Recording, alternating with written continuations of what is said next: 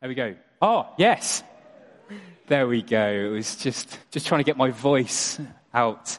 Um, but Sean, Josie, Megan, no, sorry, Megan, Josie, no, I'm going to ditch that. Anyway, um, thank you so much um, for, for doing this, for being willing to uh, share with us uh, this evening. Uh, but why don't you just introduce uh, and tell us a bit about yourselves uh, for us this evening? Why don't you start just by introducing Meg? You go first. Okay, um, so I'm Meg. Um, I grew up in Oakhall Church and um, I currently work in a finance company, so all very exciting. All very exciting. Yeah. Fantastic. Sean? Uh, I'm Sean. Uh, I live in Caterham and have my whole life, apart from when I went to uni a few years ago. Um, and I studied in Bath and did textile design for fashion interiors. Um, I'm currently back at home um, and working in my uh, family business, uh, my, my dad's family business, uh, in the office. Uh, yeah. I'm Josie. Um, yeah, same. I grew up in Caterham um, with my dad and my brother.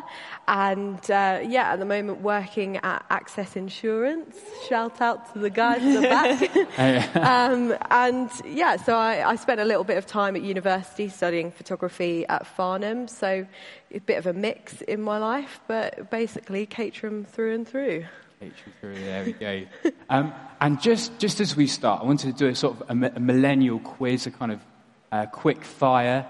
Um, so, avocados, yes, or no? Yeah. Yes, No. definitely. No. No, avocados. Avocados, no. Um, hummus, yes or no? It's like, mm, Kind of. sort of. I can of. take it or leave it. Take it. oh, right. Uh, quinoa, I don't know. Mixture. You could probably like Mixture. not, Yeah, not go kinda. with quinoa. Not my thing. Right, okay. And uh, what, what would be your favourite uh, type of coffee to drink? I don't drink coffee. Neither do I. Are, you, are we sure we've got millennials? I mean, mine would be a latte, but there you go. Don't have hummus, quinoa, don't drink coffee. Um, do, you, do, you, do you like coffee, Sean? Yeah, I do. Do you like coffee? Latte. Fabulous, brilliant. Um, so, you, are, you, I know, despite them not liking quinoa, they are millennials, I can promise you that. They're in their 20s. Uh, and there's obviously, we know there's lots of pressures, and we'll- talk about that uh, later on. Uh, but what are some of the best things that you think uh, about being a millennial, being someone in their 20s? What are some of the best things you feel um, about being in this generation? Um, yeah, so I find that this generation is quite accepting. Um, you can hop onto social media and see it all. Um, yeah, and loads of positive posts um, all about accepting everyone. And you know, there's always going to be someone on there going through similar things to you, so it's quite comforting. Yeah. Yeah. So millennials tend to be a very encouraging, supportive generation. Yeah, I think Yeah. so, yeah. Absolutely. Yeah. Sean, what about you? Uh, I think like a mixture of things. So I'd probably say the connectivity with others. So such as like if you want to FaceTime someone, you can any time of the day, whether it be in this country or elsewhere around the world. Um, I say when I was at uni, it was really cool to you know FaceTime your mum or your friends, and them kind of feel like they were with you, even though they weren't technically physically with you. They were you know in the kind of space and seeing what you were doing whilst you were away from home. Um, yeah. Yeah. So if you, if you FaceTimed anyone really far away? Uh, there was one, I guess there was one time when I was away skiing with my family and I was in, I think it was either Switzerland or Austria and there was some Wi-Fi next to the chairlift so I was FaceTiming a friend in New Zealand Yeah. and we were in the middle of nowhere with internet with her on FaceTime in New Zealand in the middle of the mountains Yeah. and that just shows how technology these days is amazing. So, yeah. And as a millennial, do you find yourself drawn to Wi-Fi hotspots? like, like some kind of force that pulls you places? Um, I, I, I would try and say no. no. I mean, it's helpful if you go to a hotel or you're away from home and there is Wi-Fi and there's no signal. But I don't think I would, would like to say I'm not dependent on my phone where I need to be connected to people online when there's people around you. Yeah. So yeah. There we go. And Josie, what do you think? So are the best- I think the sort of best thing about being our age is that there's a lot of love and support for each other. We're quite a supportive age group and really kind of, especially with things that like mental health. It's very open and honest with each other, and I think that's such a benefit for a lot of people. Um, being able to express yourself to your friends and people in your peer group is is so positive, which maybe isn't something that previous generations could have felt they could have done. Um, and I definitely think that's uh, sort of one of the great things of being our age. Yeah. So one of the things that really kind of maybe might mark a millennial generation is, is willingness to talk about things mm. that maybe other generations, maybe previously, historically, don't talk about. Uh, there's an openness there uh, that you would share things. I also think that kind of leads on to the kind of opportunities that you have in today's society. Um, you're kind of the whole kind of idea of like the world is your oyster, and kind of you can do what you want is very much like apparent in today's society. Maybe more so than it was back in like our parents' kind of yeah. generation. Yeah. Um, yeah. So just that, that freedom, you can do anything, yeah. go anywhere. But, I mean, even say you could get a train, not probably not train, like a plane uh, to Scotland or to somewhere in Europe, and you probably get it for like 50 quid, you know, yeah. it's quite, you know, back in the day, you, that would not have been a thing. So Weekend breaks abroad. Yeah. Got any plans? Abroad? No. No. no. oh, right. no, no, not abroad, but I am going. I am going like up to Scotland in a few weeks. Well, that's kind of abroad. So you yeah. know, another country. Yeah. I mean, you never know. Um, maybe in the future. Um, but um, so clearly, there's loads of things that are really good about benefits. Maybe you could say about being a millennial, being part of this generation, being in your twenties. But there also must be huge pressures uh, as well. Uh, and what do you feel like some of those pressures are that, that you have to face, uh, this generation has to face? I think one of the biggest ones is although social media is so prominent and um, useful, it does cause a lot of stress and anxieties amongst people. And I think our generation sort of feel that quite heavily because it's the generation that's almost developed with the social media outbreak of Facebook and Instagram. And it's having that facade almost to try and be the best person, but also you're, you it's all a competition. You're scrolling through Instagram, you're seeing these people that have amazing lifestyles, and you sort of think, how can I compare myself to that? And you can't, and it's, it's all a sort of pressure of trying to make yourself look amazing and kind of, yeah, just mm. where it makes you look down on yourself, mm. which is a big pressure I think a lot of people feel. Yeah, so you feel like there's a, a negative impact. So some aspects of social media, you know, you look, you don't know what's real, what's fake. Yeah. Uh, comparing yourself to much what's on there. And yeah, like some people, I know people that have two separate Instagram accounts where one will be um, sort of their socials and it'll be amongst their friends and family where it's just really silly pictures and real life, whereas their other one, which is their formal Instagram account, will be where they're expressing their holiday pictures and maybe like funky pictures and stuff like that. And that's where you've got this real break and you're actually trying to show the world something that you're completely not. And mm. there's a pressure for everyone to kind of be like that. Yeah. So, so you feel that pressure to, to be someone that actually maybe you're not. Mm. Um, I think kind of it kind of, we live in this whole kind of generation of kind of, you know, be who you want to be because that's great. You know, whatever you want to be in life, you go for it, you do it. If you want to live wherever, go and live there. If you want to kind of, I don't know, be with whoever, you can, you know, do whatever you want. But actually, it's the kind of whole kind of black back kind of flip of it is actually, well, well what is, what is, what is it and what are you meant to be? Like, who are you meant to be? Hmm. Like, if you're, you're, telling me that I should be who I am or who I want to be, but what actually does that actually really mean? Hmm. Um, so it's kind of like a, yeah. a, flip on it, really. So it sounds um, like a um, really positive message, you know, be who you ever want to be. Yeah. Um, but what is that? Yeah, and what does that even mean? It, yeah. You know, it's, it's, kind of, I guess, what Josie said. It's kind of the world is telling you to kind of look a certain way, do a certain kind of job, or go down a certain career path. You know, you get a best house, you get have a family, all this sort of stuff. So there's, all these pressures that are kind of put on you when people see you that everyone's always asking, oh, what are you next doing in life? Or, you know, you've got a boyfriend. Okay, when are you getting married? You get married. When are you having a kid? Okay, you have a kid. When are you having another kid? You know what I mean? Like there's always a constant pressure. Yeah. Without people never, people never intentionally, you know, want to put that pressure on someone, but naturally there is that pressure. Yeah. And you're kind of, even though you don't want to kind of, you know, feed into something and you don't want to kind of go with the, go with what the kind of general population are, there is kind of that pressure to kind of go in that kind of direction of life and, you know, get married or get the best job or whatever. So Yeah. it's kind of, it's, it's a, Yeah. a lot of pressure. It's a pressure of expectation. that, Yeah. You know, this is where you're meant to be. Yeah. Uh, you know, maybe you get to, to like this point in your 20s and like, you really should have done this by now. Mm. And, you know, that pressure's a lot. Um, yeah. Yeah. Megan, what about you? What do you think some pressures? Yeah, um, I think I I find personally um, one of the biggest pressures is to always be available.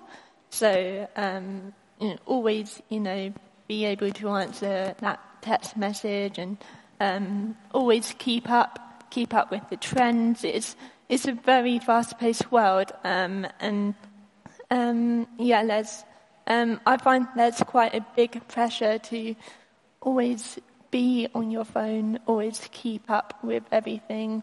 There's a new app, and try this, and um, try this new beauty trend, and um, yeah. Yeah. And so do you feel like, you know, when you've got sort of friends bombarding you, this pressure to be available, that has an impact maybe on your relationships with friends when you, you can't keep up? Um, yeah. Yeah, I, I find that if I'm going off grid for a bit, I have to let them know and just be like, oh, hey, um, I can't text you for a bit. I'm, I'm going I'm somewhere. busy. With, I'm going somewhere with no signal. Um, yes. Are you going to a place like... Yeah. So you've got all your friends now, Megan, going, she sent me that text this week. yeah. yeah. Yeah, but that, is, that must be a huge pressure. You know, you know, you take your phone everywhere now, and so you almost feel like you can't escape. Um, do, do you feel like you can't escape, kind of almost at some points? I think so, We're, especially with the way, like I was saying, although it's good to have the connectivity that we have, it does, like you're saying, Meg, is it gives you that pressure of being available and answering messages as soon as you get them, and um, you can see when people read your messages, and if they don't reply, then that Yeah. feels stress towards some people. That was a look at me, that was. I don't know why. But I, Yeah. I think also, like in terms of your phones, if like if you all ask yourself today, what's the first thing you look at when you wake up, and what's the first thing that you, or the last thing you do before you go to bed? And I know I'm kind of speaking for myself. I don't know about you guys, but it would be my phone, and that's crazy. They're like we live in this world where people are all around us. Like look how many people here today, but yet we're still kind of attracted and obsessed with our phones and like the online kind of conversation that you have with people as opposed to the physical kind of communication with others around you. And I find that even when you're in a um, conversation, your phone quite often takes a priority. So you bring up a quote that you've heard that goes with that conversation, or um, you know, you sit and share funny photos with your friends and um, on your phone, and they're sitting right next to you. And then I say it's even like when you go out for, to like for a meal with some friends and you'd have people like on the next table and they're not even talking. They're just on their phones the entire time with not even having a conversation. Or you go out for a meal and someone has their phone on their table and not in their bag and as soon as it flashes up, they're looking at their phone as opposed to you. Yeah. because it's that kind of oh I've got to you know be in touch with those people online instead Yeah. of going actually no they can wait. Yeah. Um, yeah.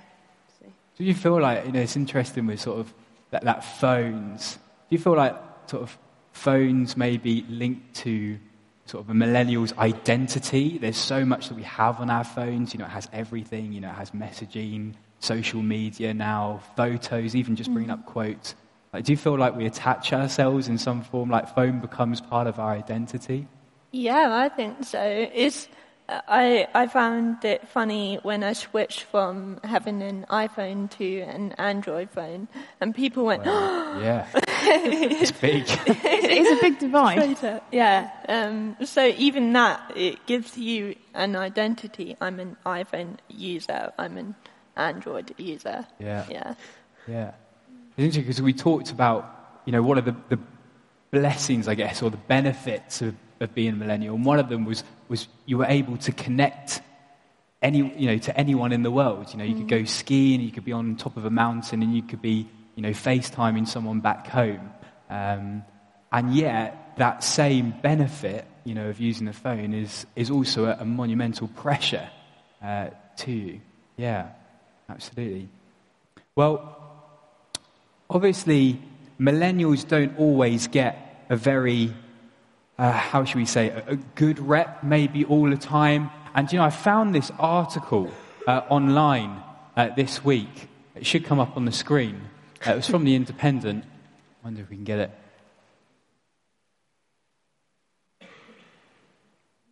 Here we go. I promise it's really good. It's worth the wait. There we go. Here's The Independent.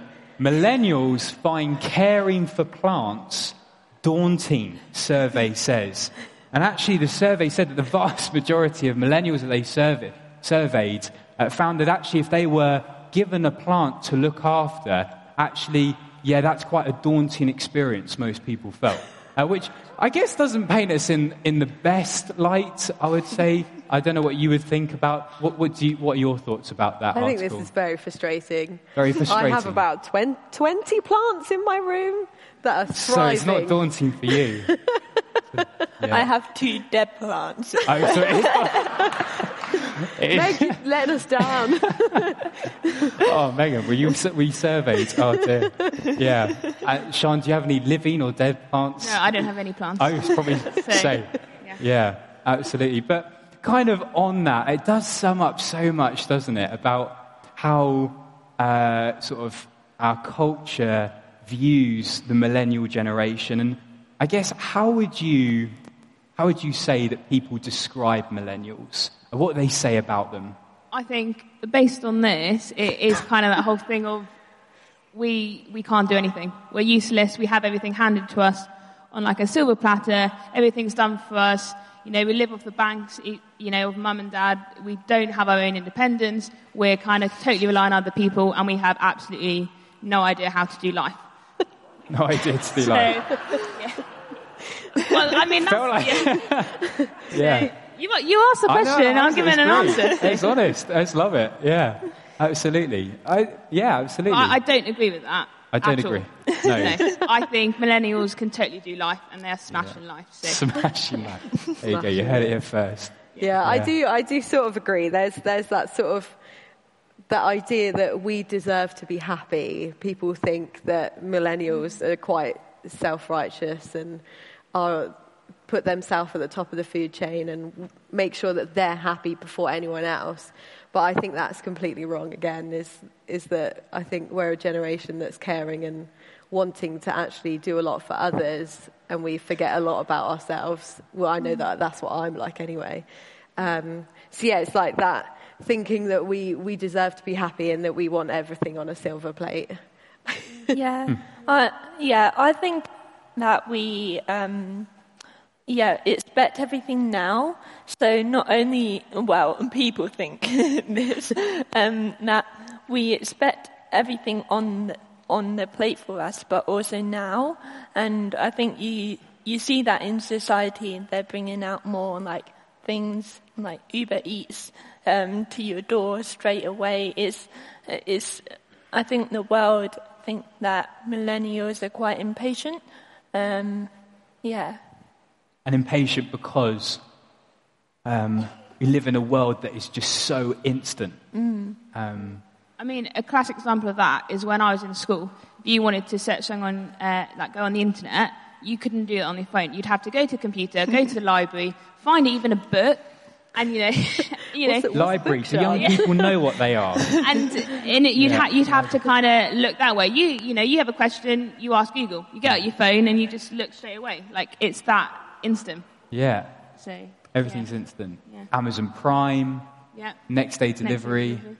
Absolutely, everything's instant. I think I had someone say to me the other day as well was that um, they said, "Oh, when I was growing up, we were all poor," and I think that's sort of the idea that people have it very easy now and that everything's available to us. But I think we're also poor in our own ways. But I think there's more accessibility to having financed items, which gives us that sort of wanting it now look and that we want the newest thing rather than the thing that we can afford. Um, yeah, and I think that was quite Yeah. prominent because it was like, oh, yeah, you, you kind of just want money and you want everything now. Yeah. And so there are clearly a lot of stereotypes that go with being a millennial, as you just mentioned. Uh, you know, uh, everything, you know, is, is sort of, you want to be easy, uh, handed to you on a silver platter. Uh, we've got everything. Uh, we want, you know, the dream job, dream car, dream house. Uh, we deserve that, maybe, people would say, or think that we think that. Um, but I know you've already said that, you know. No, not, not all of it. Oh, that's me gone. Oh. Um, I'm going to shout again. um, so, but do you think any of that is true? Um, do you think there's any grain of truth, maybe, to some of the, the stereotypes uh, that people say of millennials, maybe of that uh, article that we saw in The Independent? I think partially. I mean, I am guilty for having a financed car. Um, so It's a nice car. It's a nice car, but it does sort of show that rather than me just buying what I can actually afford, I've gone for the finance route and got a new car. Um, and that's the idea of wanting it now, but not being able to affording it, but so just getting it anyway idea. yeah. And and I think the the world sort of goes, well, why why haven't you got this? Um, you know, you got a good job, you got this, you got that. Why haven't you got this thing? Um, and I think in in that society, you do feel a pressure to then get that thing. Um, yeah. So, so would you then, therefore, say that, going back to this identity question, that for a millennial, our identity may be, might be in what we own, what we have? Would you say that that might be true? I would say so. I think when you go over to you know, go over to like a friend's house, like your initial thought is, oh, you know, they've got a nice house or they've had a nice family upbringing, or they're kind of, you know, being a bit. Is it working? No, not really. 5%. what was, Mine working. Uh, uh, you're back. Am I back? between us, Um, can, can you hear me now? I don't, I'm sure there was. Hello. Um, I think we Shall I? Shall I shout? Ca- Can, Yeah. you hear me at the back? okay. Um, I've forgotten the question. It's very. it was a great answer, by the way, what Sean gave the first time, um, which was kind of our identity in what we own. You know, we're saying, you know, we want everything now, kind of things that we have. Do, do you feel like our identity does become somewhat in, in what we own? I think it's very easy to get caught up in what I don't know. Say your job. Your job is it working now? Yeah. Can you hear me? Yay. Yay! Uh, like for example, your job, your jo- your job can become kind of more of your number one priority in life, and you spend more time at work and more focus on work, even when you're at home, than you do actually relaxing or kind of seeing friends. Um, and even the conversation that you have can be like taken into your kind of social, kind of relaxing home time, as opposed to just keeping work at work.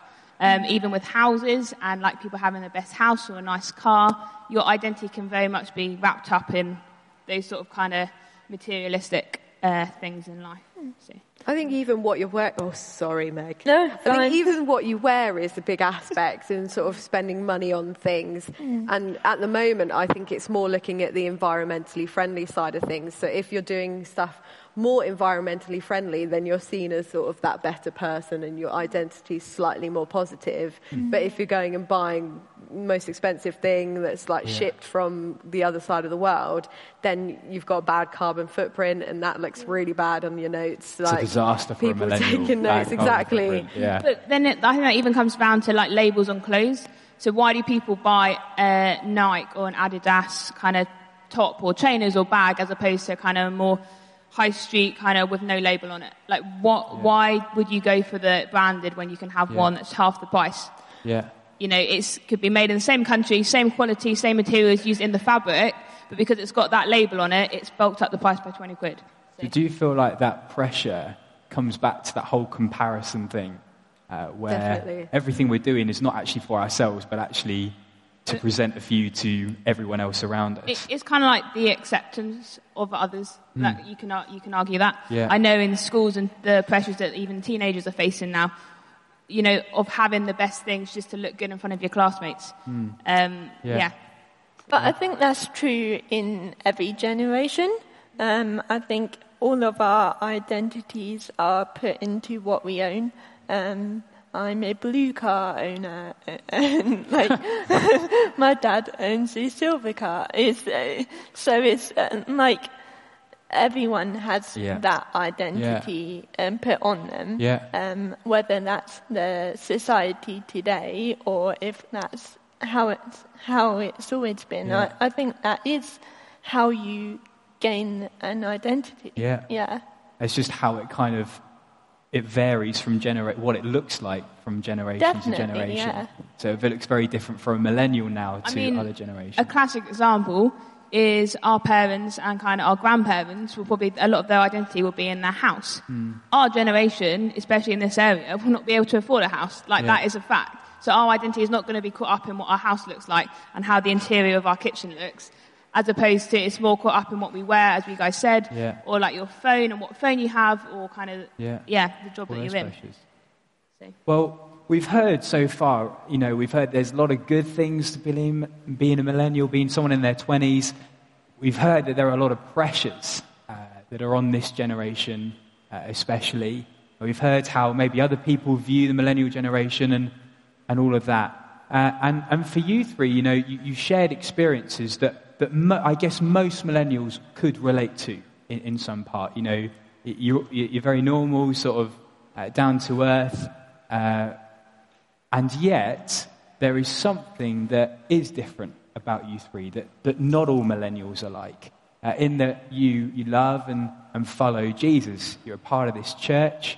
And so the question really is in light of everything that we've talked about the pressures, the benefits, the uh, stereotypes maybe that others might have how does being someone who follows Jesus make a difference uh, to being a part of this generation with everything that we've talked about, being someone in their 20s?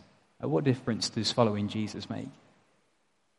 Um, I find that um, it's a consistency that most people um, our age don't have. Um, I think uh, social media, the trends are always changing. Um, everything changes within our life, and I find that Jesus has been a solid foundation for me since I've become a Christian. I've had that reassurance um, and that hope that um, nothing is going to change. Um, and it's, um, it provides a solid foundation um, for everyday life, really. Um, yeah.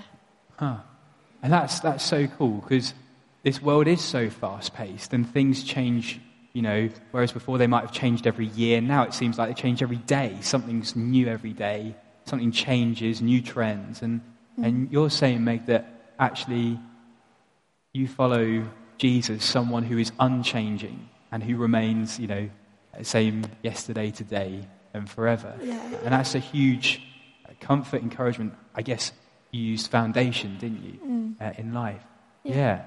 absolutely. So it makes a huge difference. Uh, Definitely, yeah. absolutely. Yeah. Sean? I think. Oh, sorry. Josie, no, you go. You go, Sean.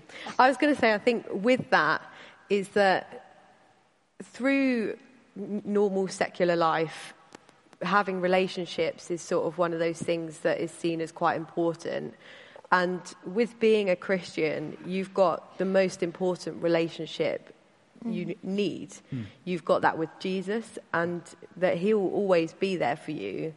And um, like most people in this world, they're sinners, and they'll make mistakes and stuff might happen, but Jesus is never going to do that. Hmm. And I think that gives you an amazing joy, especially with all these pressures.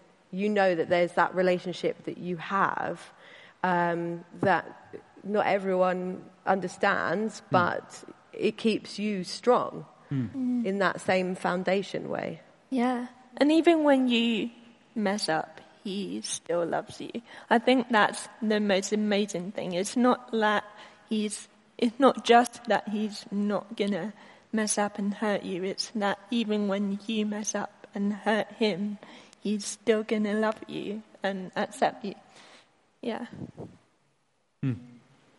Absolutely. Sean? Um, I would probably say it makes every difference to, towards kind of everyday life. Um, every kind of, I guess, every time you wake up, your kind of perspective on life and your kind of the way the day, I guess, is going to go and what you're going to do in the day is so different. How you look to the future and how you kind of make plans for like now and the future is totally different to someone who is not a Christian and doesn't follow Jesus uh, in terms of worrying about, you know, oh, where am I going to live when I'm older or what job am I going to have? As a Christian, yeah, you, you know, you have aspirations, you have ideas of maybe what you want to do, but you know, actually in reality, it's all down to God's timing and God's plan and where He wants you to be in life. And even though it's quite daunting, it's also quite exciting because you know you have that kind of peace on your heart that wherever you are now or wherever you will be in the future is where God wants you to be. And that changes your whole kind of perspective at, you know, even the little things in life as opposed to the big things. Absolutely. And so, sort of thinking sort of in the future, you were saying that uh, there are lots of pressures that people sort of think about, you know, what am I going to do here? What am I going to do there? And you're saying that your relationship with Jesus, knowing Him, uh, like makes all the difference to that. Um, does that make a difference kind of for stuff that people might fear uh, in life? Uh, so sort of anxieties that sort of come about. Is there is there stuff that actually you know as a Christian? Uh, actually, actually, I, I'm not anxious about that uh, because I know Jesus. I think, regardless of if you're a Christian or not, people are always going to find situations, um, or people, you know, scary or kind of daunting or stressful, or, you know, they have anxiety or, you know, depression or whatever you kind of want to go. There's, you know, a whole array of different things. But actually having, like, as Meg, and both, both Meg and Josie said, having kind of Jesus, your, you know, your center of your life and your foundation is even though there are times in life where you can feel stressful or kind of just really down, you know that God still loves you and, you know, Jesus died for you on that cross and, like, that's insane. Like, you know, a person like me having Jesus die on that cross is, like, quite mind blown. So, yeah. Absolutely. No. Ella was like, going to say something. Yeah. And I guess in sort of our culture, uh, sort of, there's every focus on this life. Um, you know, it's all about this life, all about what we get now. Um, and I guess what you're saying is, is that your perspective on life and, and, and the now changes, has, has changed. Uh, what would you say about that? Well, it's like you have YOLO, don't you? You Yeah. only live once, but actually, you don't. And I think if you know Christ, then. Oh, sorry.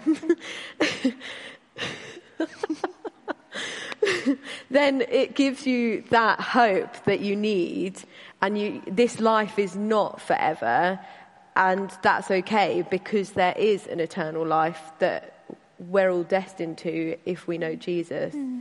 and we'll be there serving Jesus and loving Jesus as He loves us.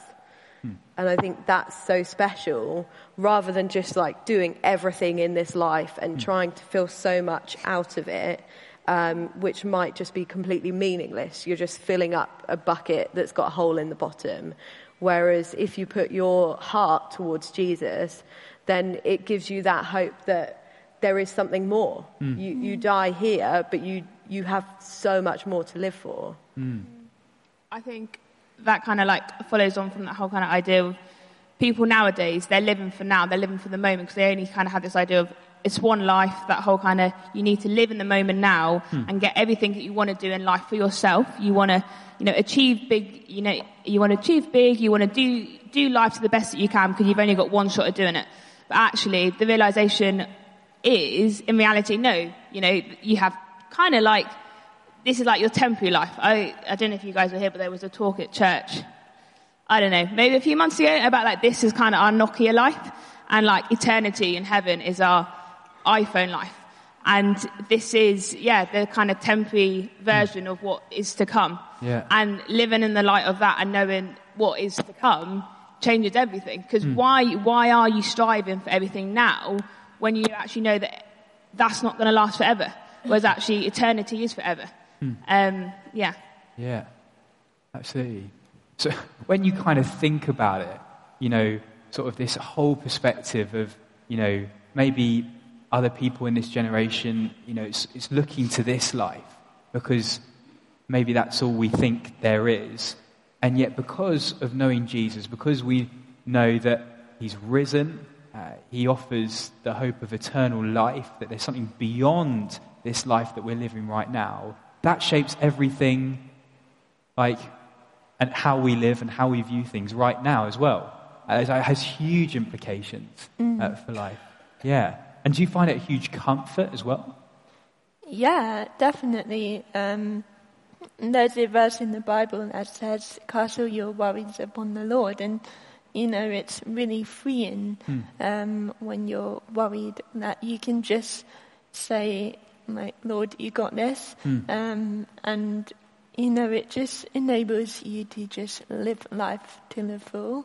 I think, um, and I do find that really freeing um, and really helpful. Yeah. Yeah. It sounds liberating, you know, kind of that whole burden of, you know, sort of worrying about keeping hold of things and, you know, uh, we've got this one life and making the most of it and, you know, FOMO, that's kind of the word that's banded around there, fear of missing out, you know, because we've got to pack everything into this life. Um, and yet, knowing Jesus and following Jesus actually gives you a perspective that actually it doesn't matter um, because there's more to this life. Actually, there's another life uh, to come, and that's the one that matters, as you were saying, John. Um, yeah.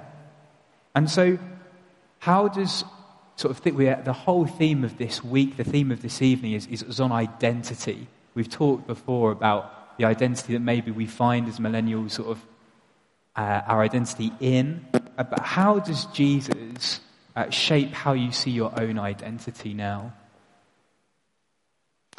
Well, for me, um, I look back at who I was without Jesus, um, and there was a time in my life that um, I turned away from Jesus, and I, um, I, lo- I was very lost, um, and I was in my um, foundation degree. Um, and I thought I was really artsy. I had pink hair, and um, I rebelled a bit. um, and uh, all my projects, I was looking for my identity. I was challenging society's views of identity. Um, I did one on disability, I did one on colour, and I did loads on um, different types of identity. Um, and um, and then I found a boyfriend, and um, I put my whole identity in him. Um, and so when that relationship fell apart and that broke, um, I was lost again, um, and I was having a really tough time. But my, um, I found my faith um, with Jesus just before that breakdown, and you know that really held me together. That really kept me going um, on the days where I didn't know who I was anymore. I was able to know, no, I'm a child of God, and um, and God loves me. And I think in times of trouble, that's all you need. Um, and so, yeah, and like that's how it shaped my identity. I've been able to go, I, I belong to Jesus, um, and Jesus belonged to me. Um, yeah. Absolutely. Oh, thanks, Meg. Absolutely. Sean, how, how, do you, how do you think it shapes your identity? Uh, I guess it's that whole thing of Christ is my identity, and um, kind of without Christ, I am nothing and just myself, but with, with Christ, um, I am everything. There's actually a really good, uh, I'm just going to read it now. Let me get my phone. Um, a really good. phone. I have it written down. somewhere. But um, see, we, we all use our phones. um, but it's a really good verse that kind of describes, I guess, Christ being kind of my number one priority in my life, and that actually everything else that kind of this world is offering and expecting and kind of wanting me to be, actually, it's all irrelevant because actually the biggest thing in life is Christ, and that takes priority over all things. Um, so let me read this. Um, so this is from Philippians 3. Um, s- so this is verse 7 and 8. But whatever were gains to me, I now consider loss for the sake of Christ. What is more, I consider everything a loss because of the surpassing worth of knowing Christ Jesus my Lord, um, for whose sake I have lost all things. I consider them garbage, that I may gain Christ and be found in him. And I just think that's a really good kind of summary of, yeah, what it means to have kind of Christ at the center and the forefront in your life. Absolutely. And Josie. I think for me, it's it's changed me, not completely, but it's definitely changed me a substantial amount. Um, I think a lot of people in this room and generally know me as a very sort of happy-go-lucky, outgoing person. But there was a time where that was not the case at all, and I was definitely in a bit of a dark hole that I didn't know how to get out of. And coming and meeting the community of people that all have this one thing in common, which is Jesus, um, and the love that they showed towards me really built up a hope that I could actually have that same feeling in my heart, which I think I do have, um, which is so special to me because there was a time where like I didn't didn't want to be on this earth, and I think that's so sad to think of now. Um, but it's through coming here, which I think has definitely saved me, um, and obviously learning about Jesus and learning what he actually did for us, and which astounds me because it's why would anyone do that for me, a person like me? Um, but he did, and he loves me, and that just gave me an incredible feeling of hope and just love, and it was, it's really built me up completely. And I mean, there's still struggles, and I think everyone has struggles, but my identity is definitely evolving into something that is so much more positive, and that is through Christ. Yeah. In knowing that, that love that He has for you, that love that, that changes um, for what He's done for us. Absolutely. Well, thank you so much, uh, Megan, Sean, and Josie. That has been, I, I've, I've loved hearing uh, what they've been able to say. I think we should give them a round of applause for what they've done. And uh, we're shortly going to have we're shortly going to have an interval where we'll be able to top up teas and coffees and have a few bites to eat. Um, and also there will be an opportunity to text in. I'll talk a bit um, bit more about that. But uh, Kezia is just going to uh, play us some music um, before we have our interval. Thank you so much, Kezia. I'm reading it from my phone as well, actually. I don't actually have a title for this song yet, but I can tell you what it's about. Um, and it's kind of about how, um, how the world often talks to us and how it's kind of perceived. But I'm not getting sound from the keyboard.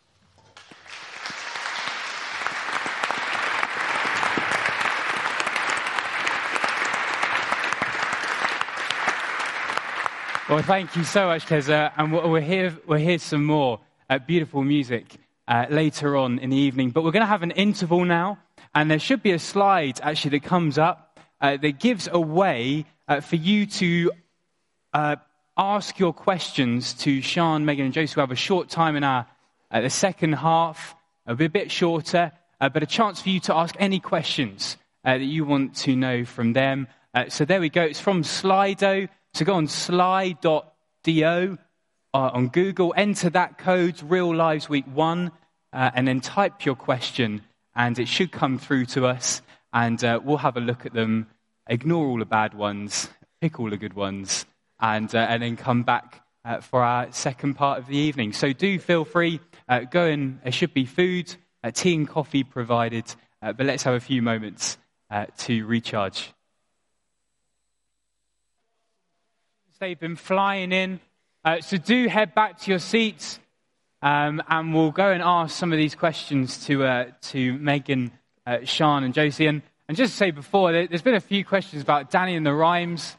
And not many of us will know about that, but uh, just to say that uh, there's stuff coming up. Don't worry. Everyone who's. There we go. Yeah, don't worry. There we go. It's coming. um, but um, one question to start off with is, is, is someone's put in uh, do you find uh, Generation Z annoying? uh, that's, the gen- that's the younger generation from millennials, so kind of, I guess oh, that, that, was him. oh, that's you. Do you find them annoying? Uh, my little sister is one, so You, you like, can't really say no to that answer. I don't think. So yeah, Am I No. on? I don't know if They're I'm not. on. Am I There on? we go. Yeah. Hello? I don't really think you can give an answer to that one. So, I can't, you can't answer that No. one. Okay, we'll move on to a different question then. Um, yeah. Um, one question says someone's written in, do you have any advice for the, the next generation? So you don't find them annoying, maybe you could give them some advice. Um, for the next generation, was there something you'd wish you'd known, done sooner regarding your identity? it's quite a big question. That is a big question. That- this is question two. So it's only going to get harder, and this is the second one. Wow, okay. Um, Identity in Christ or general yeah, identity? I guess we talked about our identity being in lots of different places. You guys have shared how actually your identity it shapes enormously by following, loving Jesus. Um, what kind of, I guess, what, what would you say to someone um, who's sort of talk, having questions about their identity? so just, I would say, just general life advice, which is so easily said than done, but to try not compare your life with others and try not to live your life with like kind of like a mask on and kind of living your life with like this false identity and that's not who you really are. Like stay true to yourself. And if people don't kind of love you and accept you for you, then are, my question is, are they really genuine good friends? Because if you can't be yourself around someone, then that's a massive issue. Um, yeah. So you just kind of got to stay true to your roots and stay true to who you really are. Yeah. Um, and obviously, when you're young, it will it will change like so much. Uh-oh. Can you hear me now? Yes. Oh, still hear I've me. lost it. But like, yeah, don't don't feel, don't kind of get pressurized into doing things um, which you know aren't morally right, or um, if you're a Christian that aren't really like Christian things. Um, you know, you can get so caught up in what the world kind of, I, I guess, kind of what the world gives or what the world suggests it's good. Um, you know, you've got class examples, you know, alcohol and drugs and all that sort- sort of jazz. Is it, you know, is that a really good thing to be doing? I don't know. You know, you've got to make your own decisions. no, it's not a good thing. don't be, do- don't be doing that. But it's staying kind of true to your, yeah, your yeah, roots. the. And I guess you've been talking about identity, sort of living that out. You know, you guys sort of, um, yeah, you, you, you've been sharing with us very openly about how uh, you follow uh, and you, you know Jesus uh, for yourselves. Um, one, one person wrote in, says, well, do you, do you share your faith at work? Do you find it hard um, sometimes? uh, to share your faith. You know, your identity is in following Jesus, and yet that's not an easy one. Or is it an easy one to live out? I, I find it quite hard. Um, I, think it's because um, it's such a real thing to me. It's so personal um, that I find it hard when um, people dismiss it and they say, "Oh, you're silly for um, believing that," and they try they try to make me not believe. Um, and so I do find it hard because I'm quite protective of it because I love the Lord Jesus. Um, and you never want to hear someone talk bad about the people you love. Um, but I think um, the, the Bible does tell us to um, share God's word, and so even when it's difficult, I think it is really important to still do that. Um, and so, yeah, I do, um, I do do that, but you know, I've, um, yeah, I, I think I'm quite shy at that. Yeah. yeah, Yeah. So there's um, some challenges there that you share, mate. Yeah. yeah. See. Sean, Josie? Um, I would say it it's, comes easier to some than others. So with uh, certain people, it's really they're really open, honest people, and you can kind of discuss anything with them. So it kind of can naturally come up in a conversation. Whereas others are quite stuck and set in their own kind of ways of life and kind of the attitudes towards doing things. And in that way, it is hard. I think thinking back to when I was at uni and when you kind of had that question of, ah, right, I'm a Christian, I'm starting uni, how do I tell people that I'm a Christian? And I think that question in itself is quite hard because you're like, oh, are people going to judge me differently or are people going to treat me in a different way because I'm a Christian? Um, but I think as I learned over my kind of three years at uni, that a lot of you being a Christian is kind of shown in your actions. Um, so it's not just what you say, but it's how you do things. Um, and classic example, going to church on a Sunday, um, not swearing is another one, um, kind of not drinking to excessive amounts where you pass out on the floor. You know, kind of, you know, different examples where you're actually going, hang on, you know, church is still a thing. You go to church on a Sunday. Why do you do that? Great conversation starter. You know, oh, weekend, what's coming up on the weekend? Oh, well, on Saturday, you know, going to London or, you know, going to some, you know, a nice city. Um, but on Sunday, I go to church. That is a great conversa- conversation starter because a lot of people, especially I would say our generation, I don't know if you guys would agree, but a lot of people think church is dead and church isn't a thing and only the older generation go to church and people our age, that's a whole nother concept that we would get up willingly on a Sunday morning after a Saturday night and go to church. Like that, not being funny, that is mind blowing. And it was especially in the case at uni, and you'd go to church and you'd have your shin lunch and you'd come back about two, three in the afternoon and your housemates were still getting up from bed from their night out on the night before. So, you know, there's great kind of examples of just you being how you kind of how you live your life shows kind of your identity and um, Yeah. your Christian life. So, yeah. So for you, identity and following Jesus is not just something that's like spoken, well, that's Mm-hmm. important, you said, but also something lived out. Yeah. Yeah, absolutely. It, well, it's, I guess it's that whole idea of being a Christian is kind of active, and it's not just kind of dead and put in the ground and you say you're a Christian, but actually you do really need to show it, Yeah. um, and that is a great witness in itself to others. Yeah. So, Absolutely. Um, got, a, got another question. Uh, someone says, okay, boomer, um, indicates a reluctance to learn from the wisdom of generations before us. How can we be better listeners and help those after us to seek wisdom? So I think that's written by a millennial. I was going to say. Um, yeah. So I guess kind of, I don't know. I get sort of from this. I'll sort of adapt the question. Sort of, what are you? What's your view of kind of older generations? Obviously, there's a lot written about sort of, you know, ah, dismiss. That's what they did. Um, but is there any wisdom uh, that we can learn? Uh, sorry, there is a lot of wisdom. I will say that. There is a lot of wisdom. I'll caveat that. I mean, Um, just just kind of kind of first thought about about that kind of question is is saying things in a not non patronising way.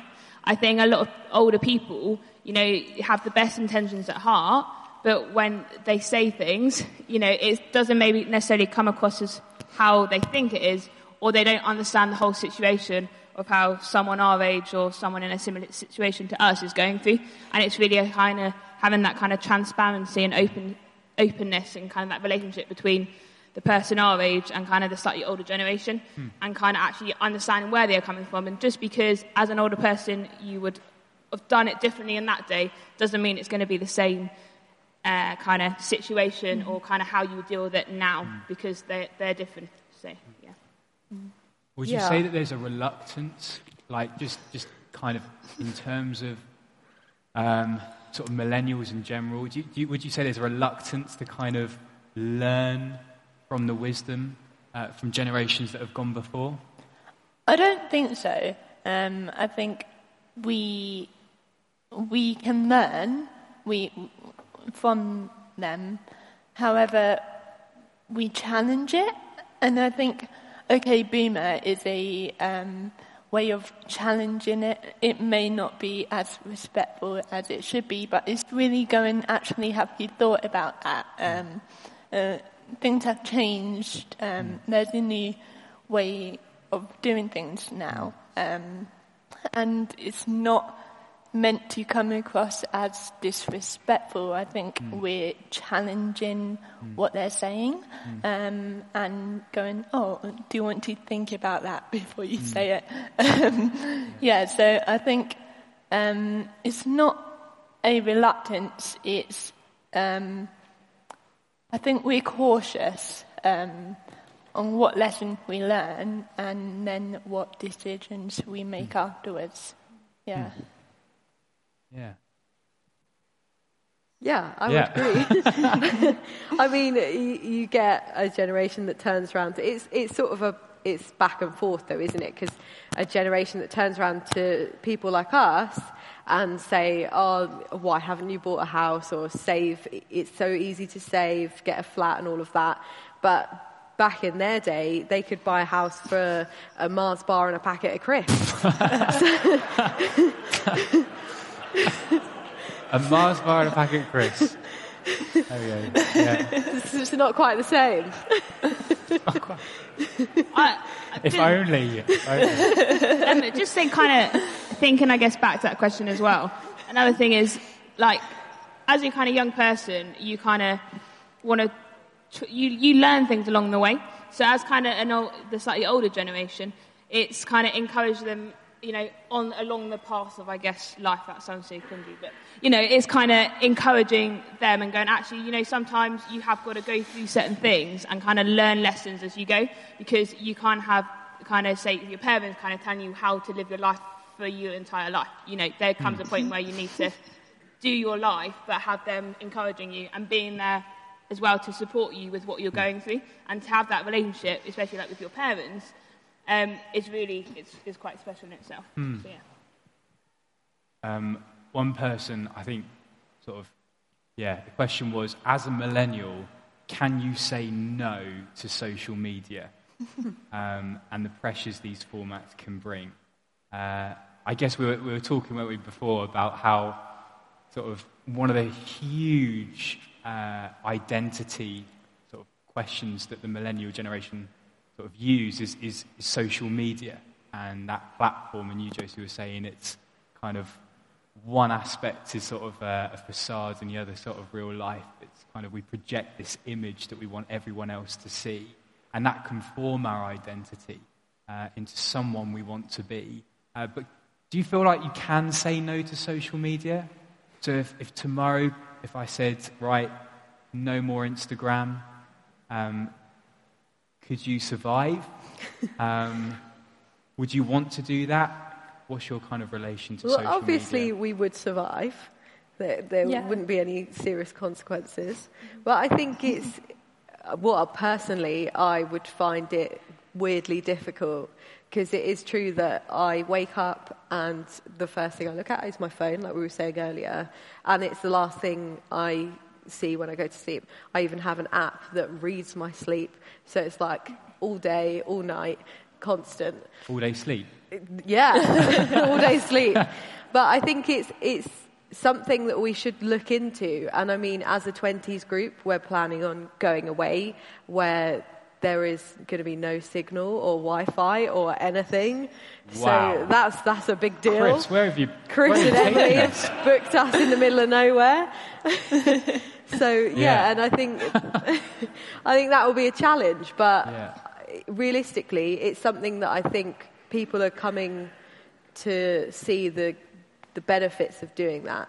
And it's, it's bizarre that when I was younger, I didn't have a phone and I was okay. But now, if I don't have my phone, I suddenly panic because what if I get a message and I can't reply to it? You know, what are you going to do? and also, your phone's more than just a phone. It's got so much stuff on it, mm. and it's got like all your notes and all your photos, all your emails. It's got. It's not just a kind of call and texting.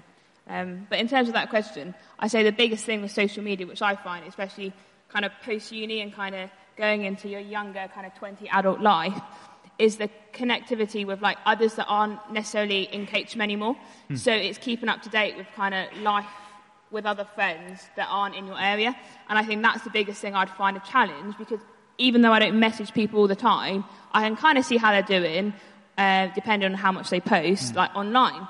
So it wouldn't be more of a challenge to kind of get rid of it for hmm. kind of my own, oh, you know, I don't need all, I you know, I don't want all those likes on a photo, but it's mm. more of kind of that I won't be able to keep up to date with as many people as I normally do. Yeah. I mean, a classic example was um, this Saturday I was at a wedding and I met a friend that I met when I was skiing last year, and I haven't seen her since. However, I've kept up to date with her life through mm. Instagram for the last, what, since April to now. So even though when we spoke at the wedding on Saturday, we were having a conversation because we've seen what each other have been doing online, and it's that sort of thing which I think I'd miss by not having it. Yeah. However, it's one yeah. of those kind of yeah and, in between things. And do you feel just very quickly, uh, last question, sort of on social media, do you feel like Jesus shapes the way you look at that now and the way that you interact with social media and stuff online, Facebook, whatever it might be? Um, I I make sure that I follow um, Jesus-centered posts um, as well as all my friends, um, but I like to have a little dose of Jesus in with my social media, um, just to, you know, bring me hmm. back to Jesus. Um, every other post, just, yeah, hmm. I, I, think that's really helpful um, yeah. to do that. I would agree with that. I remember when we were talking the other week on a Friday, and like it's following uh, kind of, uh, what do you call it, like pages on Instagram, which are kind of designed uh, with a nice background picture and then like a Bible verse on it. Um, so when you're scrolling through all your different friends, you've got some nice Bible verses and kind of um, thoughts that kind of pop up that make you kind of mm. a more Christian related as opposed to kind of social society mm. kind of related um, posts. So it's having a, having a balance. So yeah. Yeah. Yeah. Well, I'm going to leave it there. There are, there are loads more questions, which if you go on sli.do, you can see all of the questions. And if we had more time, we would, um, but time's pressing on. But can we give a, another huge round of applause to um, Sean, Megan, and Josie? Thank you so much. And uh, just before we close on a short thought, uh, Kezia is going to play some more wonderful music for us.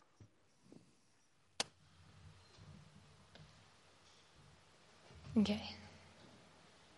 This song is called I Shall Not Want by Audrey Assad, and it's kind of just like a prayer um, to just leave all your fear to God.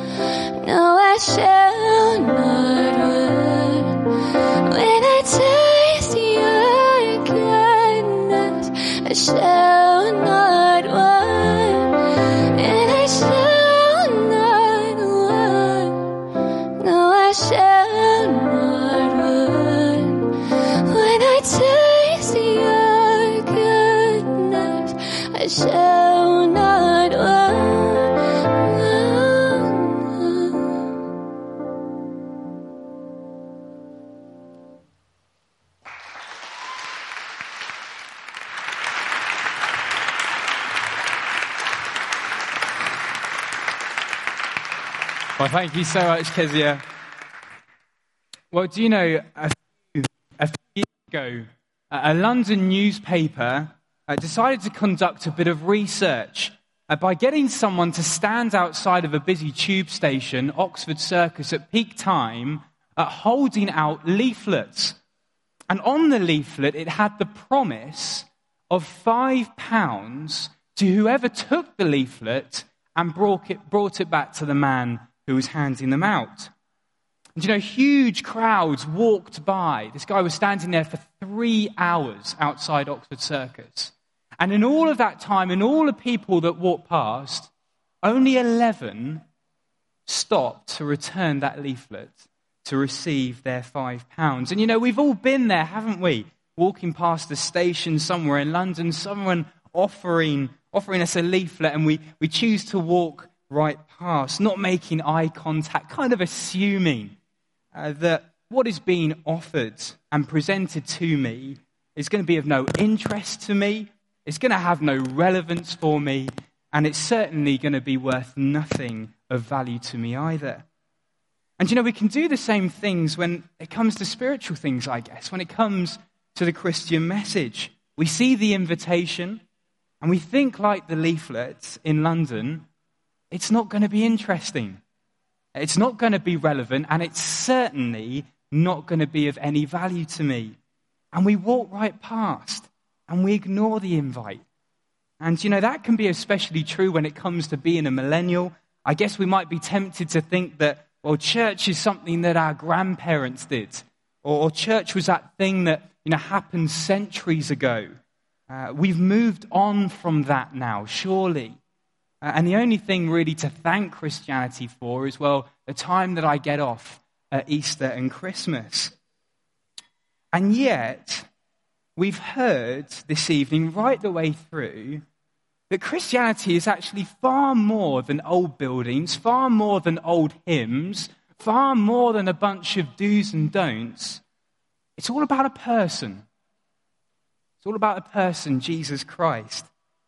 And you know, we've heard right the way through this evening this whole theme of identity. What is my identity? Who am I? And it's a question that a lot of millennials uh, tend to ask. It, it might be sort of stereotyped by that trend that we have, you know, to go traveling and, and we go off somewhere to Southeast Asia uh, and we come back wearing those brightly colored patterned trousers uh, with bracelets and a whole load of jewelry, with a new haircut, with this self declared notion uh, that over our time traveling, we've really found ourselves. Um, we've answered and we've discovered an answer to the question, Who am I?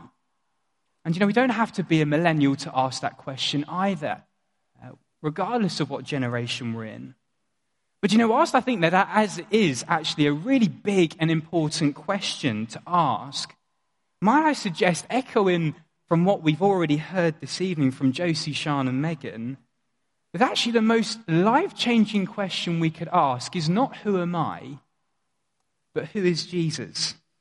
Uh, you know, countless people from every race, uh, every background, every walk of life that we could possibly imagine have asked that question and discovered the answer of Jesus' identity to be truly life changing news.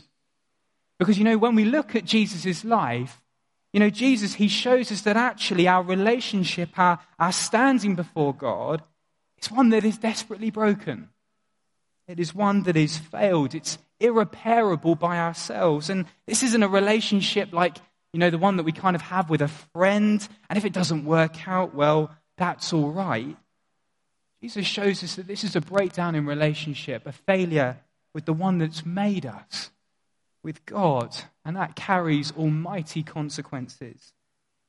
And yet, we do find, despite this, when we look at Jesus, that he actually says, despite this, that he's come in order that he might provide us a rescue, a way for that relationship with God, the one that has made us, to be restored, a way of forgiveness, a way uh, that brings life, life that extends beyond the grave and into eternity. And so this evening, what Jesus is offering isn't a five pound note. It isn't boring. It's far from irrelevant and it certainly isn't worthless. And you know, on your tables, uh, there's a toast rack with lots of things in it that for you to look at and for you to take away free of charge. Uh, one of which is an invite to our Christianity Explored event, which is starting in a couple of weeks. And you know, this is a place where we ask that question who is Jesus? And we look through a book, uh, the book of Mark, uh, which is found in the Bible. It's one of four biographies of Jesus' life, and we explore the claims that Jesus made. We explore this news that has changed the whole of human history. Uh, but you know, this evening I'm well aware uh, that maybe hearing about Jesus, hearing about the Christian message, well, it sounds a lot like being handed a leaflet outside of a train station. We don't want to acknowledge it. We don't want to be interested in it. And we want to press on to wherever we're going. But you know, could I invite us this evening saying, what is the worst thing that could happen? What is the worst thing that could happen?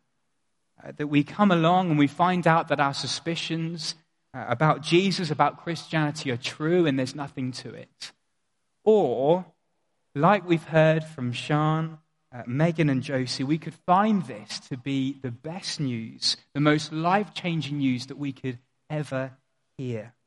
And so please do take away those invites. Uh, please come and speak to me or, or Sean, Megan, or Josie afterwards. Um, but can I say thank you so much uh, for coming along this evening? It's been absolutely fantastic to see you. I hope you've enjoyed the first of many events that we've going on this week. We'd love to see you at more. Um, I think there are some invites, some leaflets about what's going on for the rest of the week. They're all here at 7:30, or most of them, apart from Sunday morning, which isn't at 7:30 p.m. Uh, but we've got loads of events that, again, are exploring and showing and sharing real lives changed by the real Jesus. And that's an opportunity for us all to discover uh, this evening. So please come and speak to me afterwards if you'd like to know more about that. But thank you so much. Can we have another r- big round of applause for Sean, Megan Josie, and Kezia uh, playing the music? And uh, do feel free to stay. Um, I'm sure there is more tea and coffee found somewhere, more nibbles. Finish off the crisps, otherwise, you give me a dangerous job. Um, but do feel free to stay and, and carry on conversation. But thank you so much for joining us this evening. Take care.